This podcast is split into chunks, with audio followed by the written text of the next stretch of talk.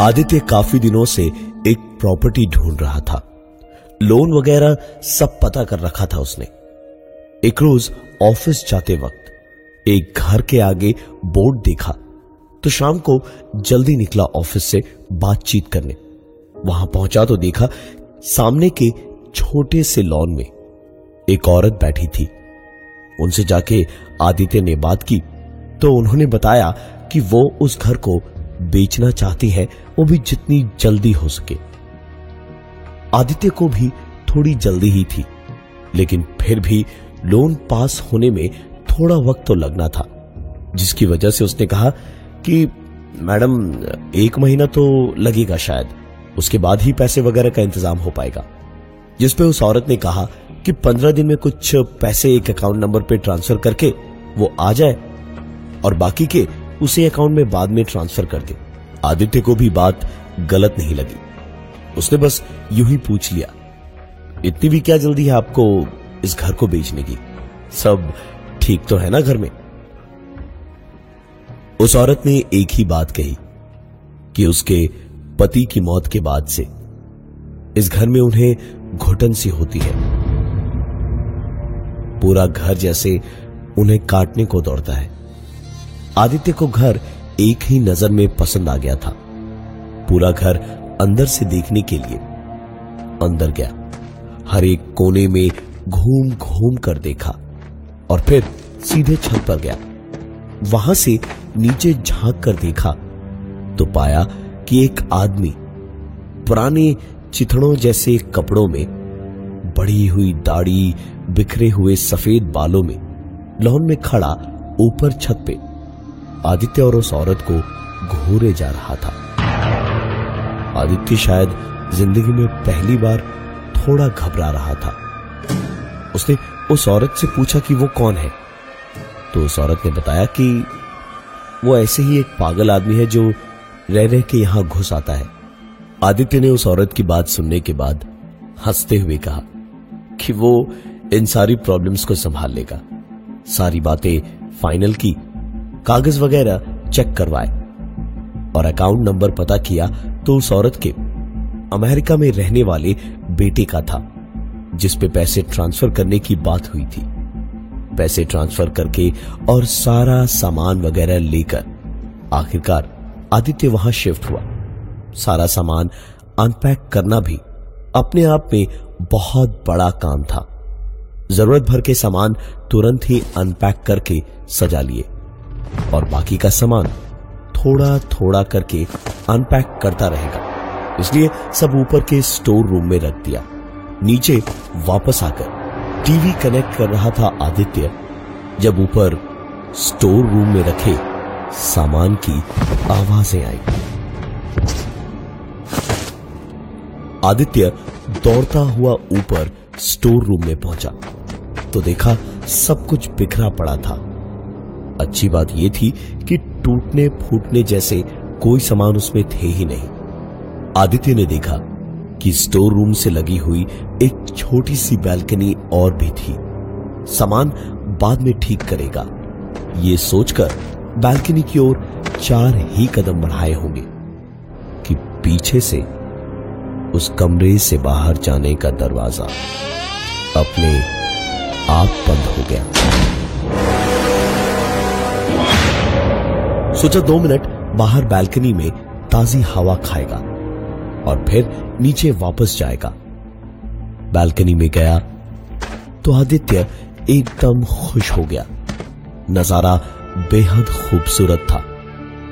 लेकिन अजीब बात यह थी कि ऐसी भारी दोपहर में वहाँ देखने भर से ऐसा लग रहा था जैसे दिन का नहीं, रात का वक्त हो।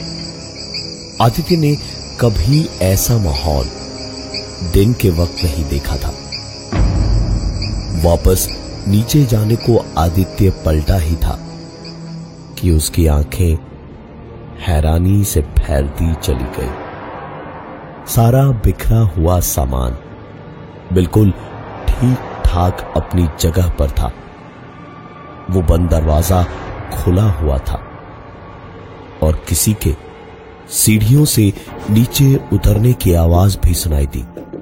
आदित्य भागा सीढ़ियों की ओर और जाकर देखा तो वहाँ कोई दिखाई नहीं दिया।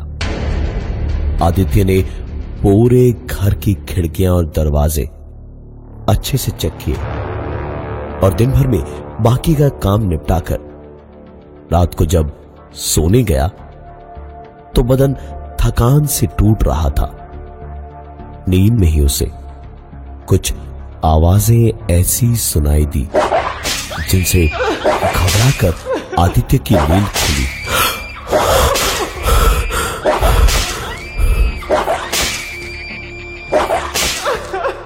आदित्य एक झटके से उठा और ध्यान से सुनने लगा। तो समझ आया कि आवाज़ ऊपर के कमरे से आ रही थी। आदित्य उठा और धीमे धीमे दबे कदमों से ऊपर तक गया और दरवाजे पर कान लगाकर सुना तो साफ़ समझ आया कि आवाज़ सचमुच उसी कमरे के अंदर से आ रही आदित्य ने अपनी पूरी हिम्मत जुटाई और पास पड़ी एक लोहे की रॉड उठाकर दरवाजे को एक झटके से खोला। कमरे की बत्ती जलाई तो अंदर कोई नहीं था। सिर्फ़ उस कमरे की खिड़की हवा से बार बार बंद हो रही थी और खुल रही थी। आदित्य अच्छी तरह जानता था कि उसने क्या सुना था और अंदर उसे क्या दिखना चाहिए था। लेकिन अंदर कोई भी इंसान मौजूद नहीं था। थकान की वजह से शायद वो इन सारी चीज़ों को देख और सुन पा रहा था। उसे लगा कि शायद अपनी थकान के कारण वो कोई बुरा सपना देख रहा था।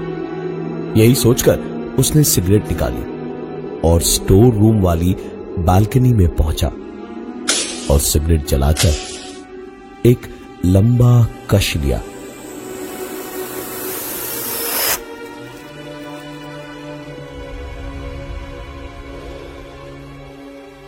अकेले रहने की कीमत। यही एक बुरी आदत थी उसकी। कश खींचकर धुआँ जब उसने फेंका तो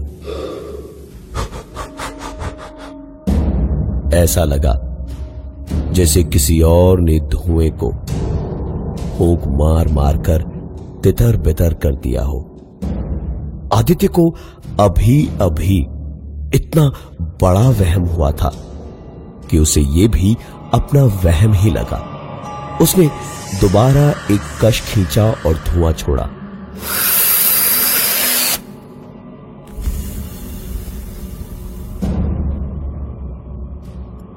और इस बार वो फूक सामने से उसके चेहरे पर लगी। आदित्य लगभग चीख पड़ा। आदित्य की डर के मारे चीख तक नहीं निकल पाई क्योंकि बालकनी में, जहाँ से फूक उसके चेहरे पर पड़ी थी, उस फूक के लिए किसी का उस बालकनी में होना ज़रूरी था। आदित्य ने खुद को संभाला, सिगरेट बुझाकर बालकनी का दरवाज़ा बंद करके स्टोर रूम से होता हुआ नीचे जा ही रहा था, जब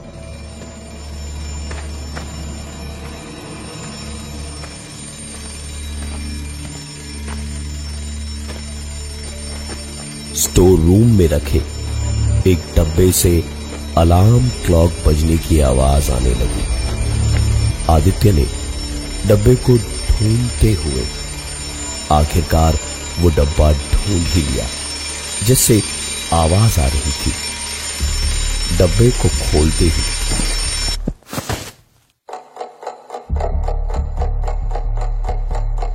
डब्बे में एक पुरानी अलार्म क्लॉक तो थी। लेकिन उसमें अलार्म अब नहीं बज रहा था। सिर्फ़ घड़ी के सुई के कांटे की टिक टिक करने की आवाज़ चले जा रही थी। आदित्य भी आखिरकार एक इंसान ही था। घबराहट के मारे रात भर अपने कमरे में जागता रहा और पूरी रात एक झपकी भी नहीं ले पाया। पूरा दिन आँखों आँखों में काटा और दोबारा एक बार फिर। रात को आज जल्दी ही सोने की सोची। तो आधी रात के बाद एक जानी पहचानी आवाज़ ने उसे फिर से जगाया।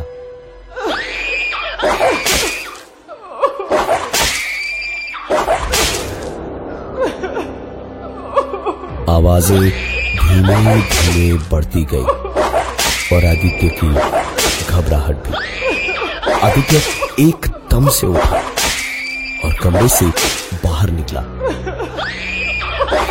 उसने पास ही रखी रॉड उठाई और ऊपर, जहाँ से यह आवाज़ आ रही थी, एक के बाद एक सीढ़ी चढ़ते हुए, उस कमरे की ओर बढ़ते हुए, आदित्य की धड़कनें काफ़ी तेज हो रही थी। माथे से पसीना आता जा रहा था और दबे हुए कदमों से।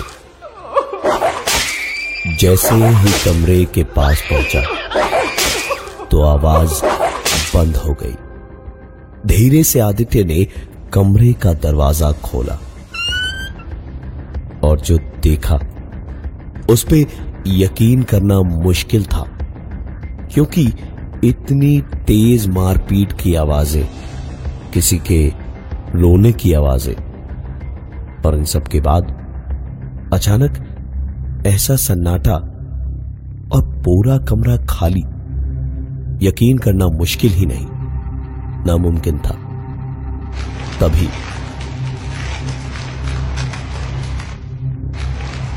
एक और आवाज़ आने लगी, जैसे कोई कुछ भारी भरकम सा फर्श पर से घसीटते हुए ले जा रहा था। आदित्य उस आवाज़ का पीछा करता हुआ एक के बाद एक रास्ते में सारी बत्तियाँ जलाता हुआ जा रहा था, लेकिन कुछ भी दिखाई नहीं दे रहा था।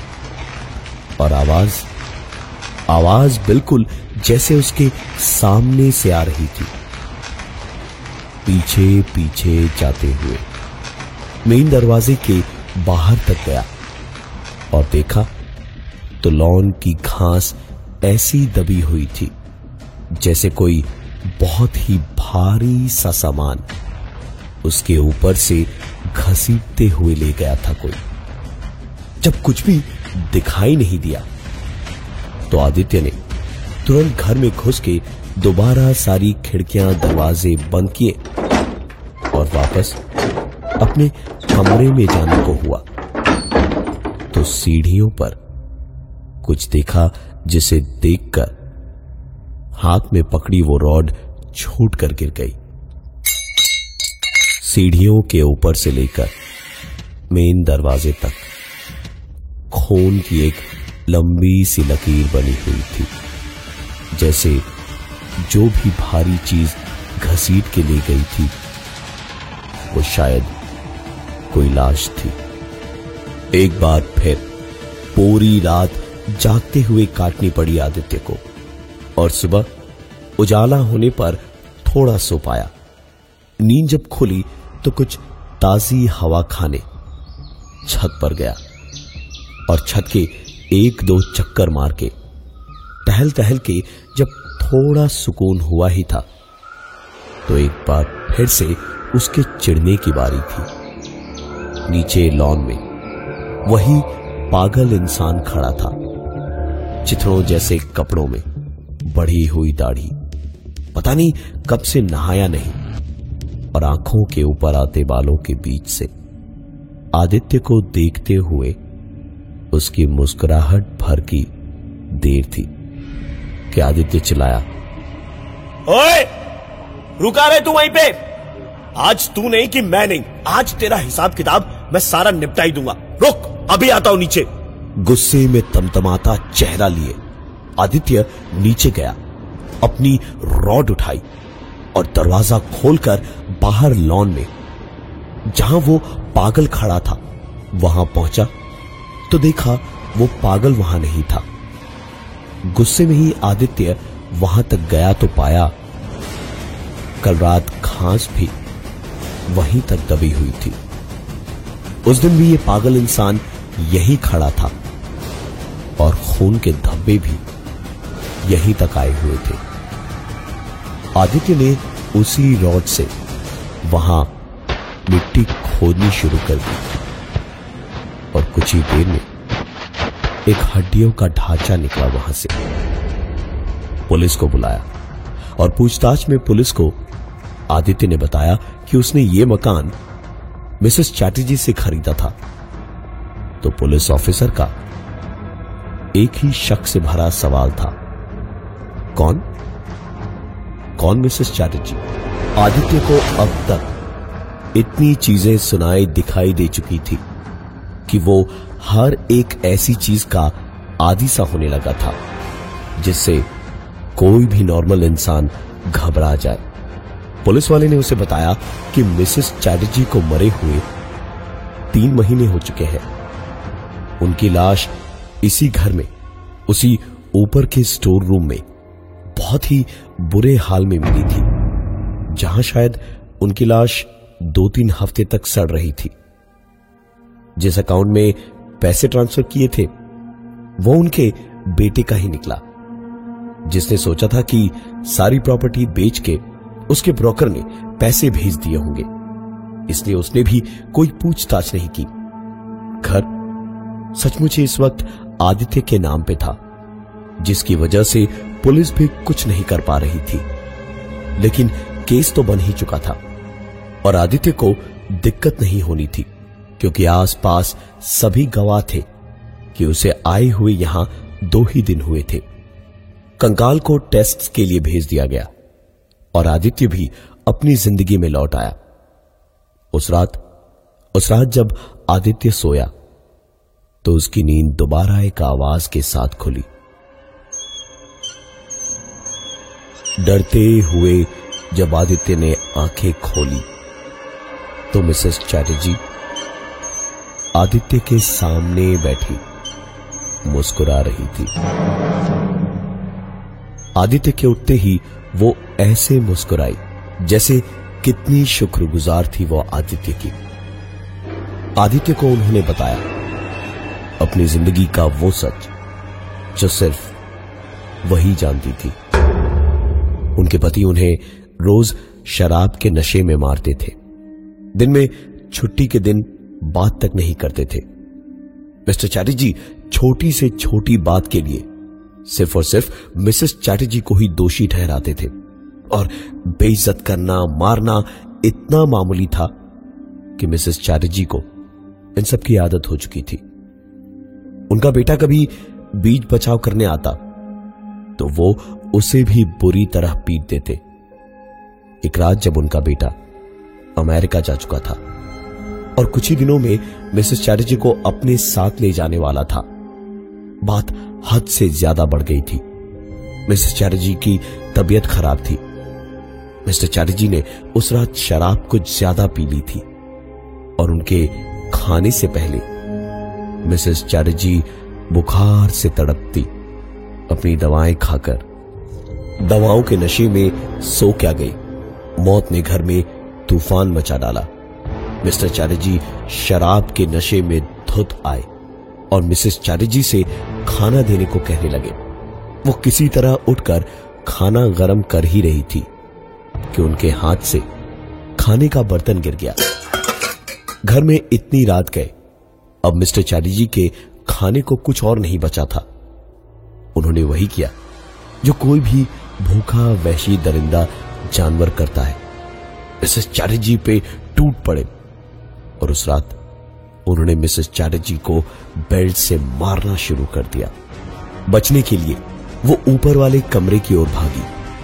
तो पीछे पीछे मिस्टर चैटर्जी हाथ में अपनी बेल्ट को किसी कोड़े की तरह चलाते हुए उनके पीछे दौड़े और कमरे में मिसेस चैटर्जी को मार मार के बदहाल कर दिया। और मार खाते खाते ही मिसेस चैटर्जी के हाथ ज़िंदगी आ गई। एक रॉड जो दरवाजे के पीछे पड़ी थी।